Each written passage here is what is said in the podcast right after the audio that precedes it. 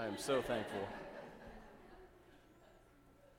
That noise is what my soul feels like right now this morning. And that is good news. Let's pray. Heavenly Father, we put, we put hope in so many things. God, we, we are fickle and we are in need of your mercy and grace as we prayed. So, Lord, by your Spirit, would you help us to hear good news for us this morning? God, not, not that we feel like we've come able to earn it. Lord, we want to receive compliments. We don't want to receive the gospel most days. And so, Lord, would you help us to hear the good news of the gospel, of your mercy and your pity, which know no end? Lord, help us to build our house upon that firm foundation that can never be shaken.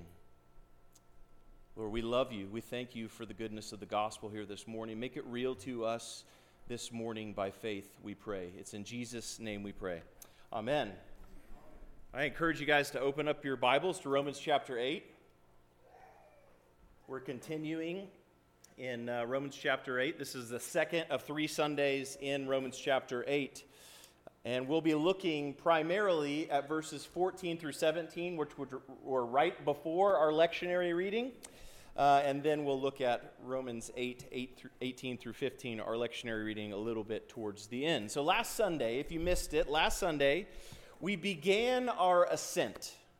We began our ascent to the mountaintop of Romans chapter 8. This is, this is not only the high point of Paul's letter to the Romans, as, uh, as I said last week, it's really the high point of the gospel. In many ways, it's the high point of Paul's theology, or else the entire New Testament. Last week, we saw the law is coming together with the Spirit in maybe unexpected ways. The law of the Spirit of life, Paul says in verse 2, has set you free in Christ Jesus. This is the beginning of the gospel proclamation in this chapter. God has done it in many different ways. He says this over and over again God has done it, receive it. Receive it with open hands. And so I said last week that these next two weeks will unpack that a little bit more the implications of what God has done by the Spirit in this new covenant, in this new promised fulfilled age in Christ. So look with me at verse 14 as we begin to make our turn towards the text. Verse 14 says this For all who are led, for all who are led by the Spirit of God are sons of God. Now, this is familiar language to us, but I want to pause for just a moment and unpack that just a little bit before we move on. Everything is coming together in Romans chapter 8 not only as the high point of the letter, as I said, but right here, there's a whole lot of biblical fulfillment that is packed into this one short verse. If you go back to Romans chapter 1 and verse 2 at the very beginning, all of the Holy Scriptures and really all of creation is crying out or else coming together in Christ. This is how Paul begins this letter. And in verse 4 of chapter 1, Christ is the, Paul says, he's the Son of God. And this is being revealed from the very first chapter by the Spirit, or the Spirit of holiness, the Spirit of the living Christ. So, this sonship language, it begins right at the very beginning.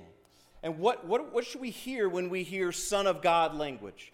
Well, firstly and primarily, we should hear that son, this sonship language is messianic hope. So when I say messianic or I say Messiah or you hear Jesus Christ, this is messianic language. It's not primarily at the first, it's not God language. So when we say Christ or else Messiah, this is the Greek translation of this word from the Old Testament.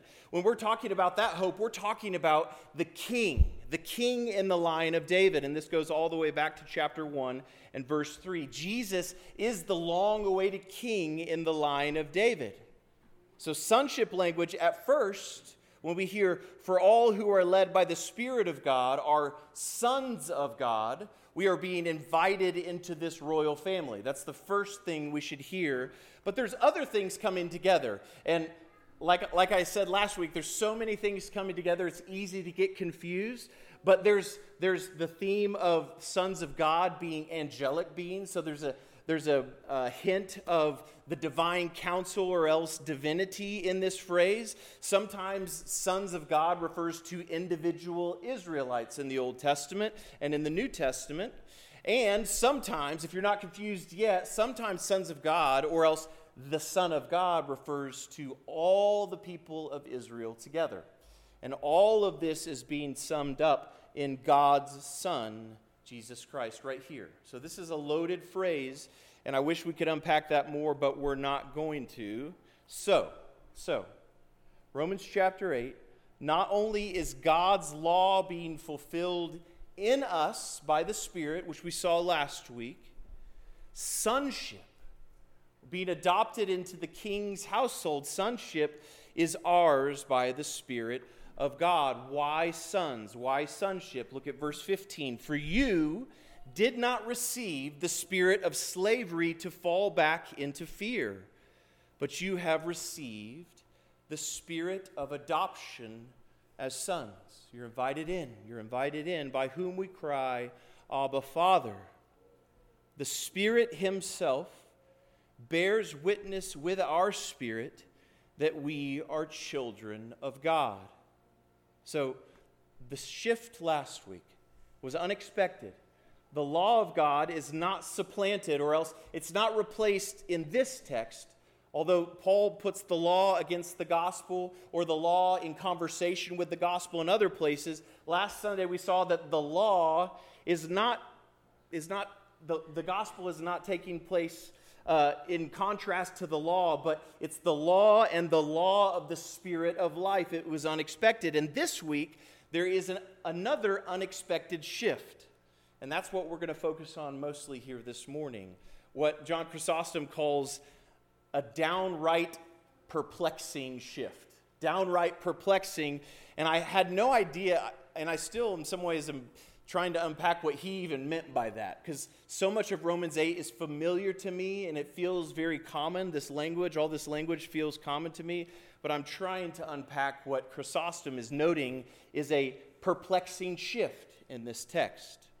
You did not receive the spirit of slavery.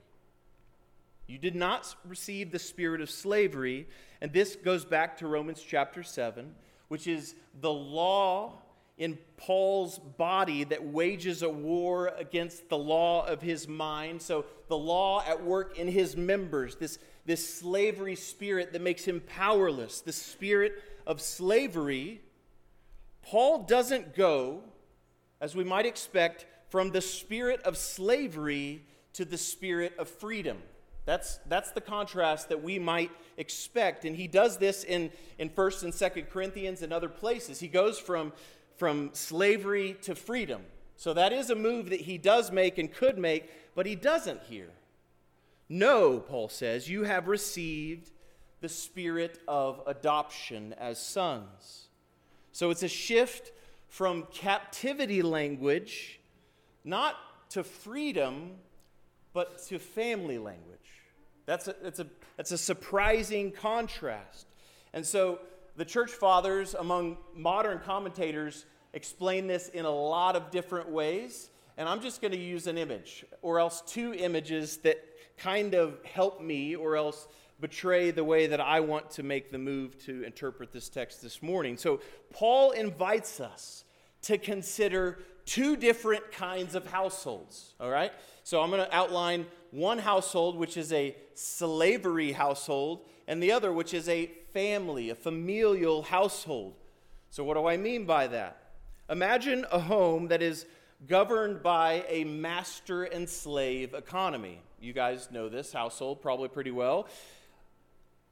He doesn't have in mind, Paul doesn't have in mind a godly lord and a servant, which this language can imply that, but a master and enslaved economy because he says this home is governed by fear by fear. So it's not Lord servant. There's a way in which we talk about master and slave, and it's virtuous and it's good, but that's not what he has in mind here. It's master and slave and fear, the fear of punishment, or the fear of authority, or the fear of judgment. So here's where I go in my head Imagine a toddler. Do you feel like a toddler sometimes? Some of you are a toddler. That's good. Imagine a toddler who stays or else only stays in a certain space when mom or dad is present because if they leave that space, they're going to get their butt whooped. Right? That's a that's one way of talking about a fear economy, right? So there, this is uh, I'm highlighting a lot of patristic interpretation with one little image. Um, and it's, it's maybe a developmental image, and I don't think that's primarily what's going on here in that text. But when, you, when kids are young, they don't understand reason. So sometimes you got to spank their bottom so they obey, right? But imagine living in that household economy for the rest of your life. The only time they ever obey is because of fear of punishment. Or, and maybe this hits you a little bit different way. We've been traveling a lot, so traveling analogies go into my head or images. Imagine never driving more than four miles per hour over the speed limit because you drive in a constant state of fear of the police punishing you. That's me. That's how I drive. I, I'm, i set my cruise at four over because I'm terrified. And even when I, when I drive by a police officer, which happened this week, it happened this week, and I'm going four over, I, I slow way down. It's ridiculous. I know. I know it's ridiculous. Um, and then occasionally, like it happened on Thursday, and this is maybe why it's triggered in my soul, they flip their lights on and they turn around and they go right past you just because they wanted to make a U turn in the road. All right, so that's a slave economy, right? Master slave. Fear of punishment is the thing that motivates. It motivates obedience, but when the master's not around, there's no obedience. So that's the first image. This is living in slavery, the spirit of slavery. But Paul invites us to consider another kind of household in this text. Not a master and slave economy, but a home that is governed by a loving father with his sons, or else his entire household, sons and daughters. So imagine a child who grows up out of that, that infant or else toddler phase, and they learn to stay in a certain space, not because mom or dad is present and they fear punishment, not, not that reason, but even when mom or dad is away, the son obeys the words of their father because they love their father. Wow, wouldn't that be great? Right? That's the aim, that's the goal in parenting in so many different ways. Not a slave home to a free home. So it's this is not the contrast Paul is making. It's not slavery to unrestrained freedom, but into a father's home, into a place governed by love and reverence, of obedience, not because of fear, but because of a depth of love that inspires joyful work in the home. Or to maybe go back to the traveling analogy, Imagine that you're riding in a car with someone that you really trust. Now, if you're like me, if you're like me, even then I'm nervous. It's all cops all the time. So then imagine you're riding in a plane, riding in a plane where there is no sky police, there's no people checking their speed limits, and if they're taking off late, they can actually speed up in the sky. I don't know why they don't do that all the time, but they can, they can make up time. You hear the pilot say this.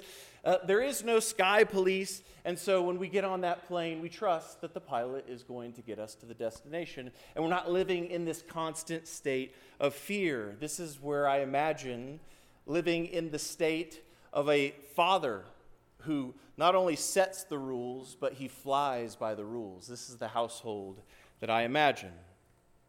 So, we have received the spirit of adoption as sons, and this is unexpected.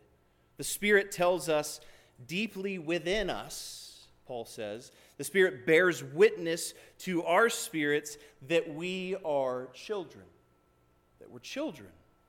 Because of the Son of God, Jesus Christ, we are made heirs, sons of God because we are now in him, adopted as sons to the Father. But there's more, and I hinted at it just now. Only it's not that we are just simply children in the household. Verse 17, the first part of verse 17. And if we are children, if we're adopted into this new kind of household, out of, out of this slave economy and into the economy of the Father, the love of the Father, then we're not only just children, we are heirs, heirs of God and fellow heirs with Christ. And the, the language is, is repetitious. It's very repetitious in the English and it's more clear in the Greek. He says heirs, heirs, and again I say heirs. Okay? So it's it's kind of awkward even. It's it's hard to translate, and this is a good translation. So it's not simply that we become someone within the Father's household, like a, a hired servant. You guys can think about the, the parable of the prodigal son and being I, I, would love to come back into my father's house even as a hired servant. So it's not simply that we're coming into the home, not just as a child, our inheritance is now the inheritance of the firstborn son. In Christ, we are all fellow heirs. We're heirs, heirs, fellow heirs with him. So this is boys and girls. You receive this inheritance. Male and female, slave and free, the firstborn and the lastborn this is new covenant fulfillment. This is a, a drastic shift. The new covenant in Christ's blood. The Spirit of God speaks this, Paul says, to us and in us. And in us, he says, You are mine. You are mine. You are my child. Don't live in fear. Everything, more than that. You're not only my child, everything is yours. I give it all to you. So live and work and obey and love in my house, not because you're afraid, not because you fear punishment or else condemnation. Condemnation is fully and finally done away with. That's how this chapter begins. There is no condemnation in my son. This is our inheritance. So live and work and love because you are my child. What then shall we say to these things? If God is for us, who can be against us? He who did not spare his own son, but gave him up for us all, how will he not also with him graciously give us all things? Graciously give us all things in his son. This is the inheritance. God the Father sent his son and don't let this familiar language be lost on you. This is radical, this is world changing covenant language. Hear this God the Father sent his only Son, and God the Son gave himself up for us. For us, and God the Spirit himself bears witness in us that this is our inheritance, what he accomplished this. All is yours. You are mine. You are adopted and I graciously give you all things, all things as my fellow heir. So this is, this is what the Spirit Himself says to us. This is what He says even in us. How are we to respond? How are we to respond to this proclamation of the Spirit within and without the Spirit not only speaks to us and in us in this text, He speaks through us. He gives us the language to respond. We are invited to respond in the Spirit, by the Spirit. What do God's adopted children say? Look with me at verse 15. For you did not receive the spirit of slavery to fall back into fear, but you have received the spirit of adoption as sons, by whom by whom the spirit of adoption, by him we cry, Abba, Father. By him we cry, Abba, Father. This is, this is our response in the household, the affectionate cry of the new covenant. Paul will say in his letter to the Galatians, because you are sons, because you are sons, and you're no longer fearful slaves, you're you're not unattached, so it's not like you're in slavery and now you're, f- you're free to do whatever you want. You're not unattached, But you're no longer fearful slaves. Now you are sons, and God has sent the Spirit of His Son into our hearts so that we can cry out, Abba, Father.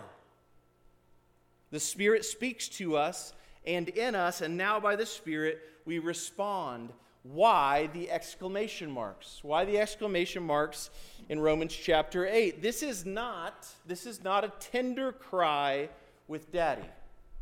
Dads, hopefully you have spaces in your home where you can invite children up into your lap and they can cry because of a, a boo boo or whatever, right? And you can be tender and they could just quietly cry out to dad. That's not the language here. It's strong language. It's, it's like your kid yelling at you. Does that happen to you? Does that happen multiple days a week to you? This is strong language. This is strong language. They cry out to Abba, Father. It's a loud shout. And this recalls Mark chapter 14. Hear this Mark chapter 14 and verse 36. And Jesus said, Abba, Father, all things are possible for you. Remove this cup from me. Yet not what I will, but what you will. This is the prayer of Jesus. This is the prayer of Jesus, the Son of God in Gethsemane. I think many of us are familiar with that. Jesus, the text says in Mark 14, is greatly distressed and troubled. His soul is very sorrowful, even to death, the gospel writer says. And as Jesus approached the cross, he's making preparations to be betrayed and arrested and approach the cross, abandoned by his weak and tired disciples, with his betrayer at hand, quietly Jesus prays. He said, it's quietly, but it's, it's, it's not calmly. It's not a state of tranquility, but he quietly cries out to his father in the night, Abba, Abba, Father. And Paul is saying that in Christ, now, in the Son of God, we have received the spirit of adoption as sons, not only sonship, but also the inheritance of the firstborn. And he adds this provided, provided we suffer with him. Verse 17, provided we suffer with him in order that we may also be glorified with him. So, why do we cry out, Abba, Father? Or else, what do we say by the Spirit? And why do we say, Abba, Father? Because this is the way of Jesus. This is the way of the household of the good Father. Greatly distressed and troubled in the face of betrayal and trials and death, Jesus prayed, Abba, Father, not my will, but yours be done. And with him, and with him adopted into this secure, loving household, we can cry out, Abba. We can say it quietly, but we can also shout it at our Father. The spirit of adoption has made us God's children and fellow heirs, and He has led us out of the household of slavery, out of a way of being in the world that relates to God in fear. And this is our default disposition to relate in performance or else fear of punishment, out of fear, and not into licentiousness and not into freedom to do whatever what we want, but into a family, a family of rules. The Spirit, the law of the Spirit governs and rules in this loving family. And in God's home, this is the liturgy. This is what we are invited to say, Abba. And, and even, Abba, Father, I'm terrified to shout that at the Lord. Abba, Father, because this life is filled with suffering and pain. Scott Hahn, one of my favorite theologians, puts it like this Christians are conformed, and this is the pattern of the gospel Christians are conformed to the image of Christ crucified first. Christ crucified, and then we can hope to bear the image of Christ risen again. So we are out of the slavery into the family of God, but this family is filled with suffering and pain and heartache and tribulation and trial. Look at verse 18, our reading this morning. For I consider that the sufferings of this present time are not worth comparing with the glory that is to be revealed to us. For the creation waits with eager longing for the revealing of the sons of God. For the creation was subjected to futility, not willingly, but because of him who subjected it, in hope that the creation itself will be set free from its bondage to corruption and obtain the freedom of the glory of the children of God. For we know that the whole creation has been groaning together in the pains of childbirth until now. And so Paul uses theological but very imaginative, poetic imagery and language to describe the real life in the household of God, our present experience so we're turning from this age of slavery, this age of powerlessness, into the age of power by the Spirit. But what does that look like according to the Apostle Paul? The new age of the Spirit, the new covenant in Christ's blood, the age of adoption as sons. As fellow heirs, the age of the law of the Spirit of life breaking in, even now, with all of this present, already fulfilled redemption, which is already accomplished in Christ, all of that, all of the radical promises that were accomplished at the cross and are made manifest in our lives right now, all of that, it still doesn't feel complete. Amen? Amen. It doesn't feel complete. Everywhere we look, Paul says, we see not only people crying out, not only my heart and my soul at war within me, but the whole creation, everything outside me, it groans.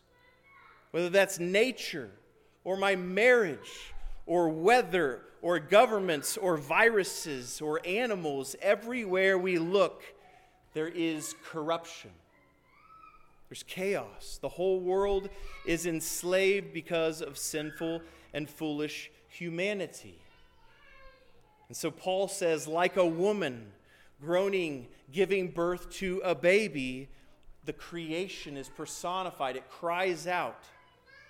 So Paul writes even the deepest and most intimate testimony of the Father's Spirit in you today, the comforting Spirit of God, even that moment of the deepest comfort that we have felt in our lives, your highest moment of the present assurance of God's presence, think of this even that moment isn't even worth comparing.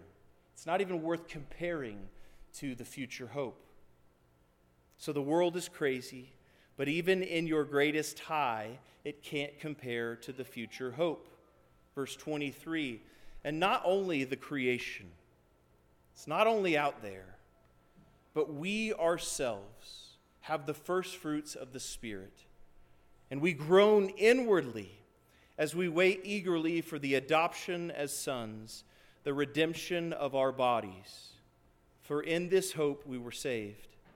Now, hope that is seen is not hope, but for who hopes for who hopes for what he sees? But if we hope for what we do not see, we wait for it with patience. This, Christian, and we'll unpack this even more next week.